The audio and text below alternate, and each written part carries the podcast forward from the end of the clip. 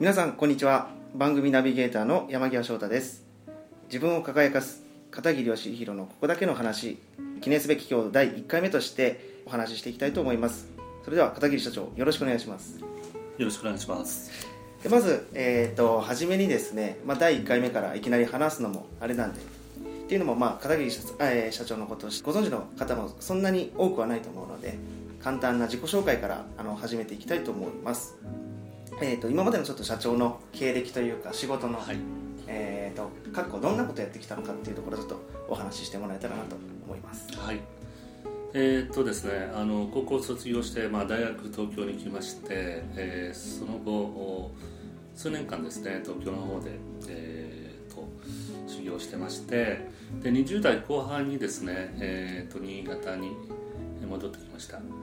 えー、当時あの父親が会社を経営してましたので、まあ、そちらの方をですね、えーとまあ、長男ということもあって、まあ、手伝ってほしいという、えー、要望もあったので、えー、父親の会社の営業の仕事をですね、えー、ずっと5年間ぐらい、えー、やってたんですが、えー、生活雑貨関係のね、えー、販売の仕事なんですけども、えー、ちょうど30歳になって、えー、一生の仕事というふうなことを考えた時に、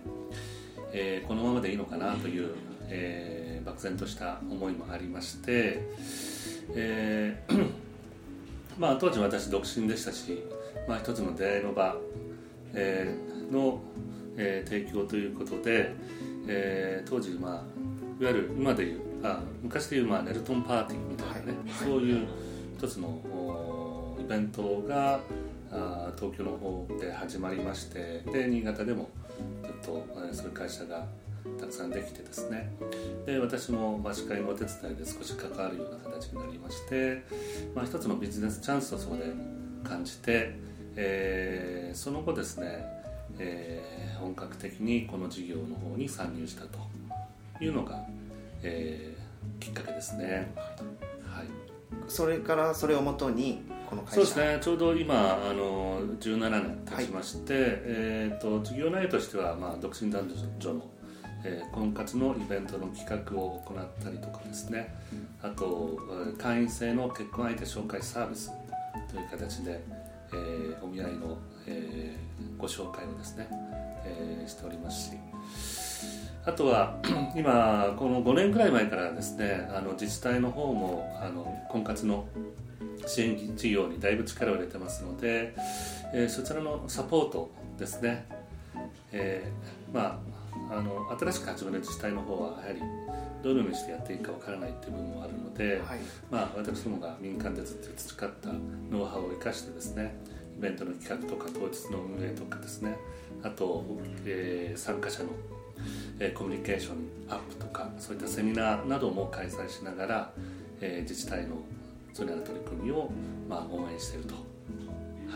まあ、そういった現状ですね。すごいですなかなかこうお見合いとか婚活のイベントとかっていうと、うん。えー、この自治体とかっていうところって絡んでくる、はい、企業さんって少ないと思うんですそうですねちょうど、まあ、うちもタイミングが良かったんだと思うんですが、まあ、一番最初にですね、えーと、2002年か3年ぐらいにですね、えーとまあ、何かしらうちの新聞記事を見ていただいて、まあ、新潟の長長岡の方の公益行政組合というところがありまして、はい、そこから最初のお仕事をいただいたのがきっかけですね。まあ、その後、えーとまあ2006年ぐらいにですね、はい、日本の人口が減少するということで、まあ、特にやはり、えー、地方自治体の方も、まあ、非常に、まあ、人口を増やすというふうな考え方で、えーまあ、一つの婚活に関しての期間を、まあ、一応、えー、募らせて、えー、いるところが、まあえー、増えたということがあるんですけども、まあ、そのぐらいからあのお声がけをいただくようになったりしながらですね、えー、新潟でいうとまあ、えー、佐渡佐渡とかですね、はい、あと見附市さん見附市とかですね、まあ、そういうところで、まあ、うちがずっと実績を積ましていただいて今では、まあ、そういった自治体さんのご紹介でですねいろんなところにですね、はい、あのじゃあうちもやるうちもやるということで、まあ、ご紹介いただきまして、えーまあ、今いろんなたくさんのところと取りますね。なるほどですね、ちなみになんですけど結構、えー会社のええ。イベントというと、はい。すごくユニークなええ。イベントが多いはいはい印象を受けるんですけど、ええはい。そういったそのユニークな企画というかイベント自体っていうのはえやってくるものなんですかそれともこう中で作り上げて。そうですね。あの結構ねあのこういうのできないかって提案されるケースが実際は多いですね、ええ。例えば何年か前に濃紺というのをやりましてそれははい。あのえっ、とまあうんボランティアの有志で集まって、まあ、農業の方をやってお米作りをやってると。はい。うん、でただそれだけじゃ面白くないんで一つの、えー婚活と、えー合わせてですね一つのイベント的に、まあ、話題性にしたいというようなあの依頼があって、まあ、うちは、まあ、そういうイベントの方の婚活の方のノウハウを持ってますので、まあ、彼らは農業をやってるわけですから、はい。それと結びつけて、まあ、農業、えー婚活農婚というイベントをやりまして、まあ、それはまあえー全国的にも本当先駆けだったので、えー全国ニュースも取り上げられたりとか、まあ、だいぶ話題にはなりましたね。うーん。まあそういうとまあいろいろ過去があって今があって、まあ、これからがあると思うんですけど、うんまあそういった中で、まあ、このポッドキャスト、まあ、独自配信という形で、ええはい。音声という形で配信するきっかけというか、うん。始めよ始めようとこう思った理由みたいなのがもしあればそうですね、まあ、うちも、まあ、ずっと17年間やってきて、まあ、いわゆる、えー一般の方々のその婚活の、ね、会社のイメージというのがあると思うんですよね。はい。えーとまあえー基本的に、えー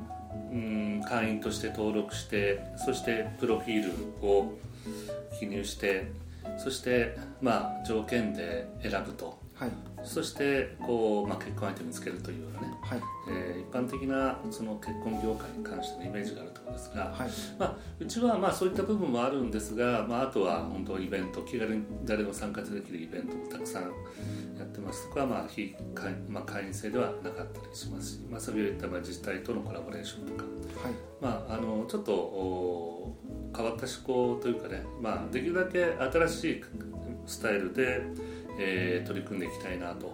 いうふうな考えも、まあ、あるわけなんですよね。で一方で先ほどのまあ条件で人を選ぶというふうな、あーそのイメージがあると思うんですが、まあ、それはそれで確かにいいんですけども、まあ、本来のひ人のねあのその本当に根源的な部分え人が惹かれ合う部分っていうのは、まあ、条件もそうなんですけどもっとち違う理由というかねあの人が人を好きになるとかっていう部分はい。心の底から何か感じる部分っていうのは違うところにあるんじゃないかなというふうには考えてるんですね。なので最初会った時から別に、えー条件的には自分のにはが当てはまらないけれども何か惹かれるとか、えーそのうんなんか自分のこう DNA が反応するとかね。はい。まあそういったことって実はこの出会いの中でたくさん起こってるんじゃないかと。はい。ただ一般的な結婚相談所とかその業界においてはやはりそういったことを拾いきれてないような気がしますし、まあ、僕はやはりこうずっとやってきた中でそうやって人が本当に輝いていくとかねはい。自分を見つける。はい。やっぱり相手を探すことはやはり自分を探すことでもあると。はいなので自分のことが分からないと本当は相手が分からないし相手との適適度な距離感というのもやはり分からないはいということが言えると思うんですよね。はいなのでやはり、えーそういった部分にちょっと焦点を合わせてですね、えーいくということがとても大事なのかなというふうには考えてます。なるほどですねいやこんここまでこうまあ本当に婚活のイメージこれだけ聞いただけでもうん。ガラッと変わってしまうような感じではあると思うんですけど、まあ、この、まあ、自分がこうなんかすごい面白そうだなと思ったのが、はい。この人を選ぶ基準うん。条件で選ぶのかそれとももっと,、ね。えー、と本質的なえより深いところでこう選んでいくっていうところがすごく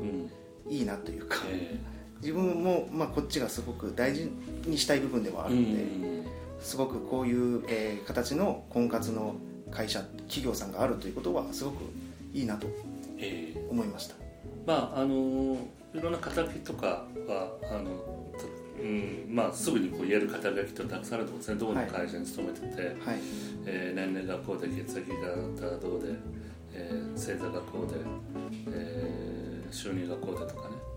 まあそれは、まあ、あってその人という何かイメージが作られるわけですけどももっと本質的にじゃあその人が何が好きなのとかねどうや何をしてる時にが一番落ち着くのとか夢中になれるのとか。まあそういった部分が本来はその人の人間性とかその人の本権的なものをこう発揮できる一つの、うん、瞬間なのかなというふうにも思いますし、まあ、そういった部分で何か共通項があったりとかお互いに惹かれるとか落ち着くとか落ち着くとかね、うん、そういう本質的な出会いというものがあった時に、えーそれはこう非常に一つの本当のご縁ではないのかなというふうにも感じたりするわけなんですよね。だから当然肩書きのいい収入のいい人と、まあ、結婚する、まあ、女性においてもね、まあ、それは将来的な健全的な安心感はあると思うんですけどもその根源的な部分が果たして満たされるかどうかっていうふうなことはまた別の問題なので、はい。えーそこにもやはり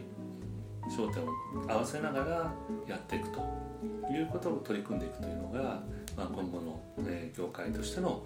うんまあ、次のステップにつながるのかなというふうには考えたりしているので、はい。はい、ってことはもう本当に業界のイメージも一新させてしまうような新しいスタイルを作っていこうと、えーそうですね。はいいや今後どんなことをこう配信していくのかっていうところだと思うんですけど、うんやっぱりこういう、えー本質的なところとか、ええ。出会いとは何なのかとか、うん。えー、と自分をもっと輝かすにはどうしたらいいのかとかはい。そういったことを今後こう配信していこうとうん。そういう予定では？うん。ええそういう予定です。すいませんなかなかこう緊張してて自分を。これが初めてなのでちょっとあの緊張が解けないん僕もですけど。初めてなんで、まあだんだん徐々にいい形になっていくのかなと。思い。はい。まあ、0回目ということでちょっと、うんあの今回グダグダな感じなんですけど、はいまあ、次回以降、まあ、本当きっちりともっとリラックスして配信できればなと思っていますはい最後になんか一言片桐さんの方からそうですねうーんまあ今自分の感じてることはあのまあ本当にいろんな人に感謝したい。ままずは周りの人たちに感謝して。当然お客様にも感謝したい。またうちの会社をサポートしてくれるもしくは協力してくれる人に感謝してですね、えーうん、取り組んでやはり力を抜いて僕自身がもっと力を抜いてですね、はい。えー楽しみきりたいなと。はい。まあ17年間やってきたんではい。あんまりこれから気張ってやっててもしょうがないかなという。ただまあそれなりにとことんあの追求した、えー、生きてきた自分なりにね、えー納得感があるのでね、はい。えーうん、まああとは本当にいろんな人たちにとが本当に幸せになっていただけるようなことを一緒に考えたりとか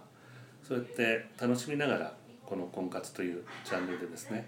えーもっともっと、えー社会を幸せにするためにですね、えー取り組んでいければいいかなというふうに考えてます。はい、ではということで、えー第1回目、えーと「自分を輝くす片桐義弘のここだけの話」終わりたいと思いますではどうもありがとうございましたありがとうございました。